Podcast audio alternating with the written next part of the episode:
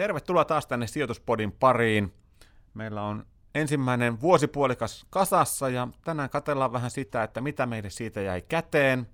Äänessä on Nordea varaisuudenhoidon sijoitustrategit Lippo Suominen ja Emil Palmeen. Emil, ensimmäistä kertaa täällä Sijoituspodissa. Tervetuloa. Kiitos Lippo. No niin, katsotaan mitä susta saadaan irti sitten tänään. Me ajateltiin katsella tätä maailmaa, tai oikeastaan ei edes maailmaa, vaan sijoitusmaailmaa tästä ensimmäisen vuosipuolikkaan kannalta ja sitten, että miltä se näyttää toiselle vuosipuolikkaalle. Otetaan tämmöinen, ei nyt hyvät, pahat ja rumat mentaliteetti, mutta vähän siihen suuntaan. Hyvät, huonot ja yllätykset tavalla, että mikä siellä markkinoilla on yllättänyt mihinkin suuntaan, mitä siellä olisi kannattanut tehdä. Tämä peruutuspelisijoittaminen on aina kivaa, se on se helpoin homma, mutta yritetään sitten vähän katsella myöskin tuonne eteenpäin, että mitä siellä on luvassa, mutta lähdetään katselemaan sitä läpi, että mikäs tuolla olisi kannattanut tehdä. Emil, mikä oli voittajia nyt tässä ensimmäisellä vuosipuoliskolla? Hmm. No jos lähdetään ihan yleiskuvasta liikkeelle, niin kyllähän noi osakkeet on tänä vuonna tuottanut. Ja jos katsotaan ihan isoa kuvaa, niin lähes tulkoon alue kuin alue, tai oikeastaan alue kuin alue, niin on ollut talouskasvu on ollut, tulokset on kasvanut joka alueella, ja myöskin sitten raaka-aineiden hinnat on ollut niin kuin nousussa viime vuoteen nähden keskimäärin niin se on kyllä historiallisesti tarkoittanut sitä, että se on yleensä ollut hyvä osakevuosi, ja niin se on ollut tänäkin vuonna toistaiseksi, ja voisi sanoa, että, että tällä teemalla sitten voisi jatkaa varmaan to, toisenkin vuosipuoliskon. No joo, tämä alkaa olla vähän tylsää vaan, niin kuin, tässä nyt kahdeksan vuotta osakkeet on ollut nousussa, reilu kahdeksan vuotta, ja kyllähän se kysymys, mitä useimmin nyt tulee, että, että milloin tämä nyt kääntyy, niin ehkä se meidän vastaus, että ei vielä. Eli kyllä tässä vielä, vielä on nämä taivaan merkit siihen suuntaan osoittamassa, että osakkeet jatkaa rokkaamista myöskin vuoden toisella puolikkaalla. Mm. Joo, ja erityisesti mikä on sitten niin kuin vetänyt toki tämmöisessä ympäristössä, niin on tämmöinen sy- enemmän vähän syklinen ö, teollisuustuotteet, ö, mitä löytyy sitten esimerkiksi Euroopasta ja Suomesta paljon, ö, niin, niin on, on vetänyt hyvin. Ö, esimerkiksi Euroopassa niin kuluttajien luottamus todella kovaa, parasta, parasta niin kuin monen kymmenen vuoteen, yritysten tunnelmat tosi hyvät, Euroopan talouskasvu on ollut paranemaan päin, ja sitten kirsikkana niin toi poliittinen tilanne on vuoden alkupuoliskolla niin vähän niin kuin selkeytynyt. Ranskan vaalit, Hollannin vaalit, odotettiin semmoista Trumpin jälkeen ehkä semmoista dominoefektiä sitten Eurooppaan, mutta sekin on ö, nyt parantunut. Eli varmaan aika positiivisissa tunnelmissa ollaan menty Euroopan osalta. Niin, eli kyllähän tämä tosiaan, niin kuin tuosta voi arvata, niin Eurooppa on ollut vuoden alun voittajia. Uskotaan, että se on voittaja myöskin loppuvuonna, koska eihän nämä tekijät, mitkä Emil tuossa mainitsi, niin mihinkään on muuttumassa. Eli, eli kyllä tässä niin kuin Eurooppaan aurinko paistaa nätisti. Toinen, mihin, mihin alueellisesti aurinko on paistanut alkuvuonna aika kivasti, on ollut tuo Aasia. Se on rokannut aika kovaa itse asiassa, jopa kovempaa kuin Eurooppa ja Suomikin tässä näin. Niin kuin. Joo, oikeastaan tällä hetkellä Aasiahan on se alue, joka kasvaa maailmassa nopeiten. Siellä on Aasian sisäinen kauppa, maailmankauppa on piristynyt itse asiassa tänä vuonna. Intiassa tehdään esimerkiksi ihan uudistuksia olan takaa, niin, ja Kiina on sitten elvyttänyt. Viime vuonna siellä oli vähän niitä pelkoja, että mitä Kiinan taloudessa tulee käymään, mutta Kiina pisti sitten elvytyskaasua, ja se on kyllä ihan tämän, tämänkin vuoden puolelle niin näkynyt sitten ihan selkeästi. No kyllä mä voisin tosiaan luulla, että toi Kiina, Kiinahan tuossa on se iso juttu, niin kuin kehittyvä markkina, ehkä jopa koko maailman kannalta, niin Kiina on se iso juttu, ja, ja kyllähän se Kiinassa nimenomaan tämä tunnelmien käännös siitä, että jos vuosi sitten oli, oli se pelko, ja onhan se siellä edelleenkin alla olevana, että, että niin kuin miten kauan se Kiina voi mennä, missä ne Kiinan kuplat on, milloin ne puhkee, mutta mut kyllä se on niinku selkeästi helpottanut, että se odotus siitä, että kohta se kupla puhkee siellä, kohta se Kiina rysähtää, niin nyt tuo luottamus Kiinaan on kyllä palautunut tosi vahvasti, ja se on varmasti se isoin veturi tässä näin. Et eihän nuo Kiinan kasvulukemat nyt johon vanhaan hyvään aikaan verrattuna on mitään häikäiseviä. Et muistan vielä näin vanhana miehenä se ajat, kun vielä kymmenen vuotta sitten sitä vedettiin kaksinumeroisissa kasvulukemissa Kiinassa, ja nyt, nyt ollaan tosi iloisia, kun päästään lähes 7 prosenttiin. Eli ei se niin hyvä ole, kun pelättiin, ei kuten mitä toivottiin, mutta toisaalta se ei ole niin huono kuin pelättiin, ja, ja se on varmasti se iso juttu, että tätä Aasia on vetänyt tonne tosi hyvään kasvulukemaan, eli siellä on niin Kiinaa kuin Intiaan menty reippaasti toistakymmentä prosenttia noin osakemarkkinoiden nousu. Mm.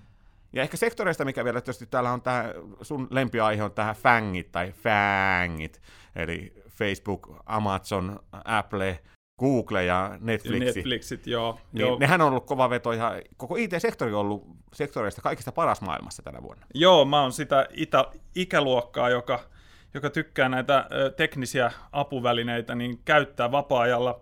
Mutta tosiaan itse asiassa tuli vähän itsellekin tuossa yllätyksen jokin aika sitten, kun katso, katso että mikä itse asiassa tuolla on vetänyt käytännössä, niin tämän Q2 aikana niin oikeastaan, ja oikeastaan se eka vuosipuolisko, niin paras ihan kaikilla alueilla on ollut IT-sektori. Eli Q1 jälkeen noi perusteollisuus ja energia varsinkin petti aika pahasti, mutta mikä tätä kokonaisuutta on pitänyt pystyssä, niin on, on kyllä sitten se informaatioteknologia ja näiden jenkki, nämä jenkkithän on ollut todella iso osa, niin kuin vaikka S&P 500 tuotoista, mutta myös sitten Kiinassa nämä, Kiinassa nämä heidän omat jenkkiteknoyhtiöiden kopiot käytännössä, niin toki kyllähän ne varmaan itsekin jotain keksii siellä, mutta, mutta kuitenkin niin nämä, nämä yhtiöt on sitten kyllä vastannut aika isosta osasta tuottoja ja ovat jo aika iso osa itse asiassa koko kehittyviä markkinoita. Niin, toi, toi on aika yllättävää loppujen lopuksi toi, että kun Kiina ja IT ei nyt kuitenkaan ole se, mitä ensimmäisenä niin yhdistä sinne, niin, mutta, mutta tota, kyllä se on vaan vetänyt siellä. Mitä yhtiöitä siellä nyt on? Alibaba on varmaan se tutuin, mikä jopa meikäläinen osaa sanoa nimeltä, mutta onko se jotain muita yhtiöitä mainita, mitä, mitä siellä nyt oikeastaan on olemassa? Joo, no sitten on esimerkiksi tämmöinen Tencentti, on heidän, heidän Facebook-kopionsa, ja myöskin sitten Tencentillä on vaikka tämmöistä peli, pelejä on paljon, mitä he tuottaa, ja sitten heillä on Baidu, joka on Google-kopio, hakukoneyhtiö. Ja sitten meillä on vaikka joku JD.com, joka on käytännössä sitten Amazon-kopio. Eli heillä on oikeastaan heillä on koko kirjo näitä FANG-yhtiöitä siellä, mutta vain niin kuin, heidän niin kuin omilla brändeillä. Ja sitten täytyy muistaa, että esimerkiksi Kiina on niin kuin edellä jopa jenkkejä. Mobiilimaksaminen on paljon yleisempää todella yllättävää. Ja niin kuin kaikki tämmöinen niin kuin IT, että siellä on oikeasti aika pitkällä ja heillä on iso oma kotimarkkina siellä, eli kyllä näillä yhtiöillä on niin kuin jatkossakin ihan hyvät näkymät kyllä. Osaatko keksiä noille joku yhtä hauskan nimen kuin toi Fangin tuonne Jenkkeihin voi? Tuntuu, että tässä on nyt Emilin kova sijoitusvinkki on niin kuin Kiinan teknot, vai onko, onko nyt mennyt liiankin kova? Niin, niin, no se voi aina kyseenalaistaa, mutta mä sanoisin kyllä, että jos Kiinan teknot on mennyt liian kovaa, niin sitten on mennyt jenkkiteknotkin liian kovaa.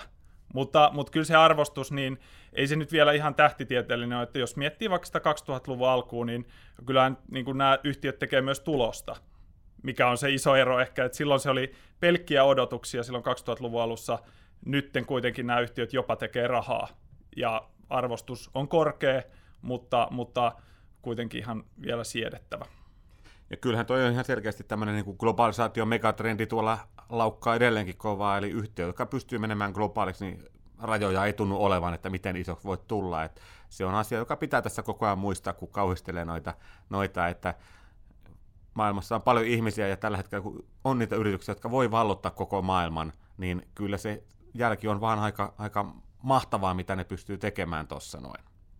Mutta jos mietitään nyt sitten, hypätään tänne hehkutuksen puolelta, niin tänne, tänne niin kuin, mikä se on sitten ollut heikkoa, heikkoa tuossa vuoden alussa, niin ehkä täh, tässä näin niin pitää nostaa tämmöinen sana kuin öljy esille, joka, joka kyllä näkyy tuolla. Ja onko se sitten megatrendi myöskin, että tuo öljyn hinnan nousu on ollut ja mennyt noin niin kuin isona kuvana? Joo, joo. No, joo, kyllähän se niin kuin öljy, öljy ei varmaan sinne 100 dollariin palaa, että, että kyllä siinä tämä teknologinen murros on sielläkin vähän tapahtunut näiden liuskeöljytuottajien ansiosta.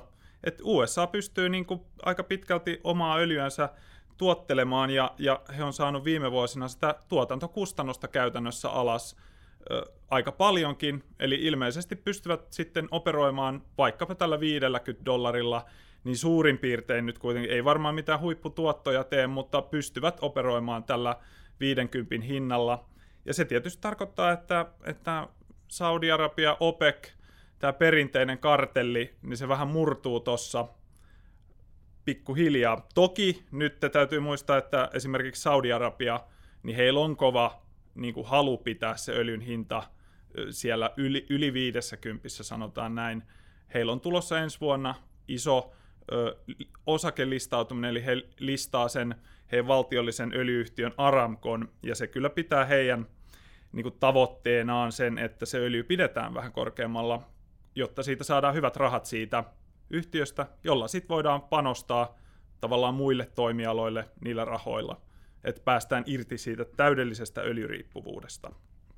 Joo, eli kyllähän tosiaan niin, niin, niin tämä energiariippuvainen on ollut tämän vuoden alun pettymys selkeästi heikko. Meillä on energiasektori kaikista osakesektorista kaikista huonoin, ja, ja sitten jos katsotaan pahnan pohjimmaisia osakemarkkinoista, niin Venäjähän on ollut ihan umpisurkea. Samaan aikaan, kun me hehkutetaan sitä, että, että Suomen suunnasta niin Venäjän talous on piristynyt, ja se on sitten näkynyt turismissa ja viennissä ja niin edelleen, niin, niin itse asiassa Venäjän pörssi miinus 20 prosenttia tänä vuonna, mutta mutta sä siis uskot, että tämä öljy pitää tässä pintansa ja sitä myöten, niin se ei sitten toistuskaan, niin kuin jos positiivissa oltiin sitä mieltä, että ne mikä voitti alkuvuodesta, niin voittaa loppuvuodestakin, niin negatiivisella puolella, sitten ei Venäjä olisikaan se pahnan pohjimmainen enää.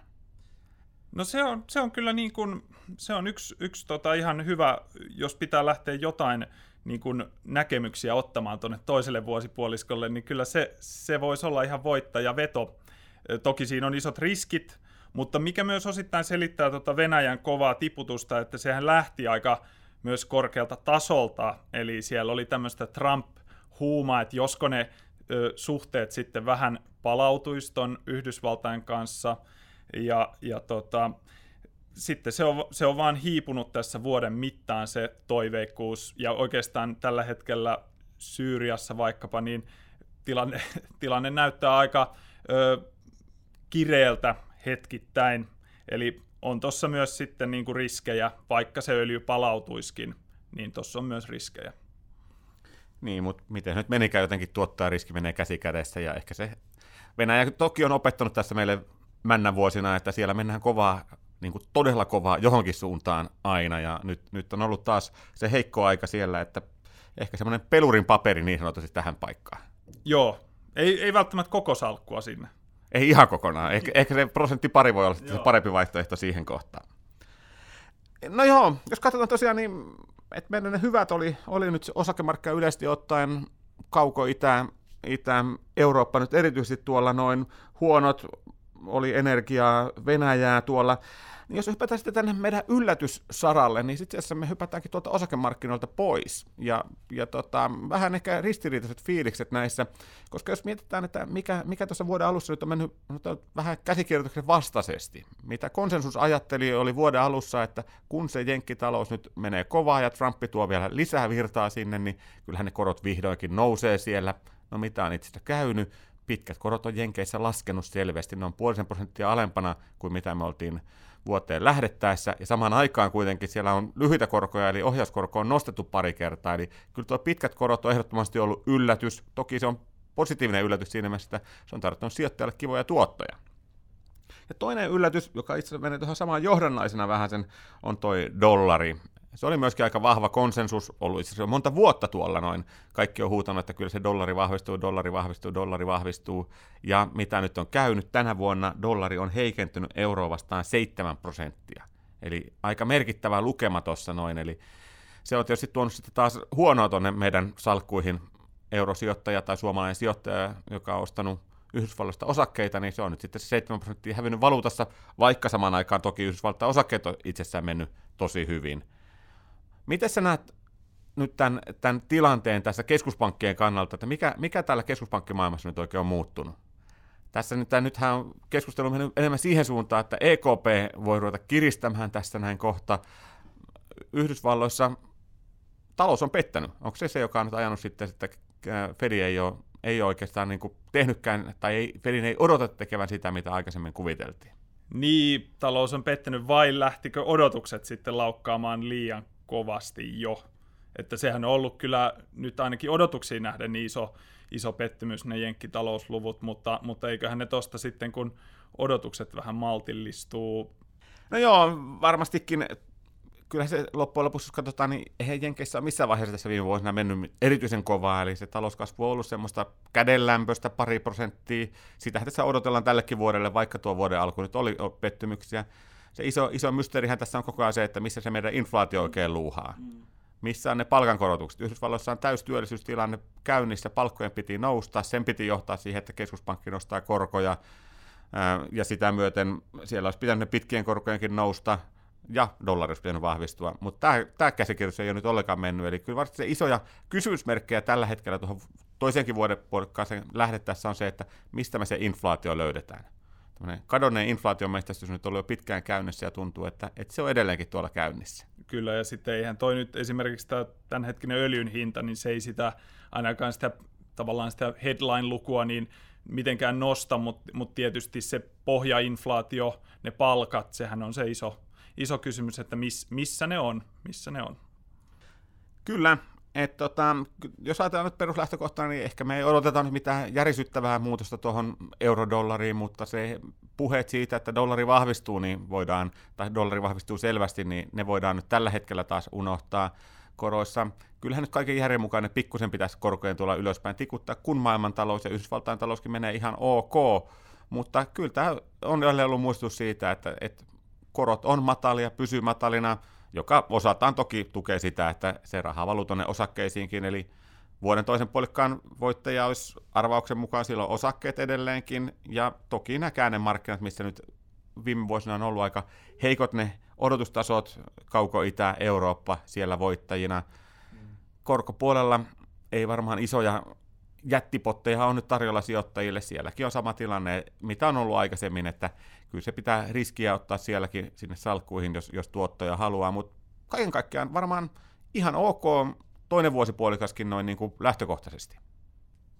Joo, sitä, sitä varmasti lähdetään hakemaan ja, ja tota, jos miettii vaikka, että ensimmäisen vuosipuoliskon tuotto on ollut 4,5 prosenttia, niin jos me saataisiin samanlainen 4,5 prosenttia tuottoa, niin sitten oltaisiin keskimääräisessä osakemarkkinatuotossa. Että, Jopa vähän ylikin. Niin, no vähän yli, mutta jos eletään vanhaa maailman aikaa, niin sitten se olisi semmoinen keskimääräinen, mutta, mutta semmoista varmaan voisi vois lähteä hakemaan tuolta. Ja sitten noilta käännemarkkinoilta tietysti vähän enemmän, että, että joku Venäjä, niin jos, jos öljyn hinta palautuu, niin varmasti tuottaa paremmin. Latinalainen Amerikka esimerkiksi, siellä on ollut vähän poliittista hässäkkää, niin varmaankin voi tuottaa varmaankin voi tuottaa vähän enemmän kuin ensimmäisellä vuosipuoliskolla. Eli kaiken kaikkiaan tässä kun ollaan lomille jäämässä, niin ollaan edelleenkin ihan hyvissä tunnelmissa. Uskotaan, että se aurinko paistaa sijoittajille tälläkin kesälomalla. Jos tällä kertaa jätettäisiin nyt nämä turhat vaalihässäkät pois, vuoden takainen Brexit, kahden vuoden takainen Kreikka-äänestykset, jotka sotki ainakin meikäläisen kesäloman aika tehokkaasti, niin voisin tällä kertaa nyt pitää sen kesäloman ihan yhteen putkeen tuossa noin ja todeta, että se sijoittaminen on edelleenkin ihan kiva juttu ja mennään hyvissä tunnelmissa. Et ei muuta kuin oikein hyvää kesää kaikille tässä kohtaa ja palaillaan sitten kesäloman jälkeen, niin nähdään, että mennäänkö oikeaan suuntaan vai ei. thank you